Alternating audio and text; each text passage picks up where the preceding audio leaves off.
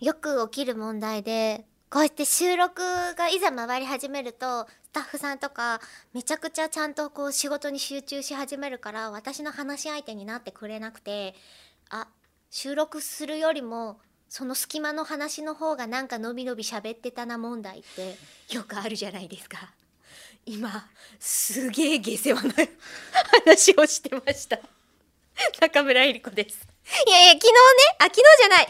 あのー、えー、19日ですか？金曜？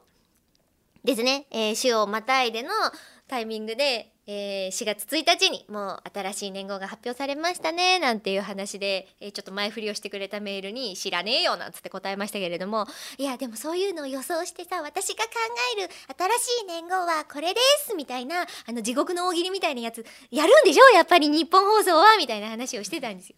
でも私のイメージだとそれはもうもうなんか超可愛いアイドルちゃんとかのイメージだったんですけどあのディレクターの澤田君から「えあのえ声優さんたちもそういうのはやるんじゃないですか?」って言われて知りもしないのに「やるやる!」っつって めちゃめちゃイメージですごいね語ってましたけれども えだってきっとさなんかさそういうのってさ5人組ぐらいのさ女の子たちがじゃあ順番に発表しますみたいになってえ1人目の子は結構ちゃんと真面目にね考えるんですよね。でえー、こう3人目あたりで「これです」みたいに出したやつが「えー、だから漢字2文字って言ったじゃん!」みたいなこう周りが突っ込めるようなやつとかを考えて「えー、だってやっぱりこれが好きなんだもん。うさぎ」とかって出してたりして「いやうさぎは干支の中にもうあるじゃん!」えうさぎって干支にあるの？ねえ牛とらうたつみえー、なくない？うだよ。うみたいな。で長良川の鵜飼の話になるんでしょ？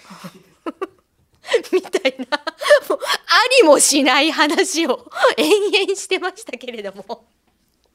いやただありもしないって今私こうキャラキャラ笑って言ってますけど万が一ですよ。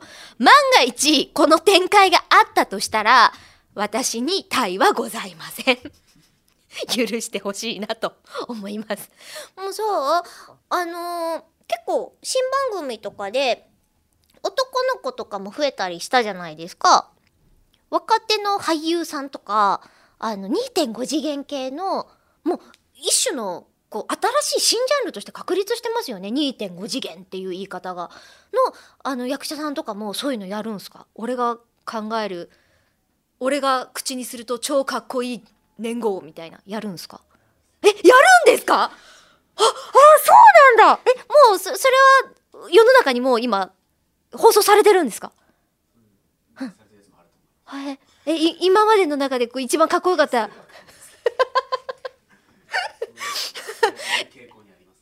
ね、必ずああれなんですよね。きっとそのちょっと予算があったりとかするとちゃんとこう筆とねあのこう半紙みたいなのを渡されて書き初めみたいな感じで書くパターンですよね。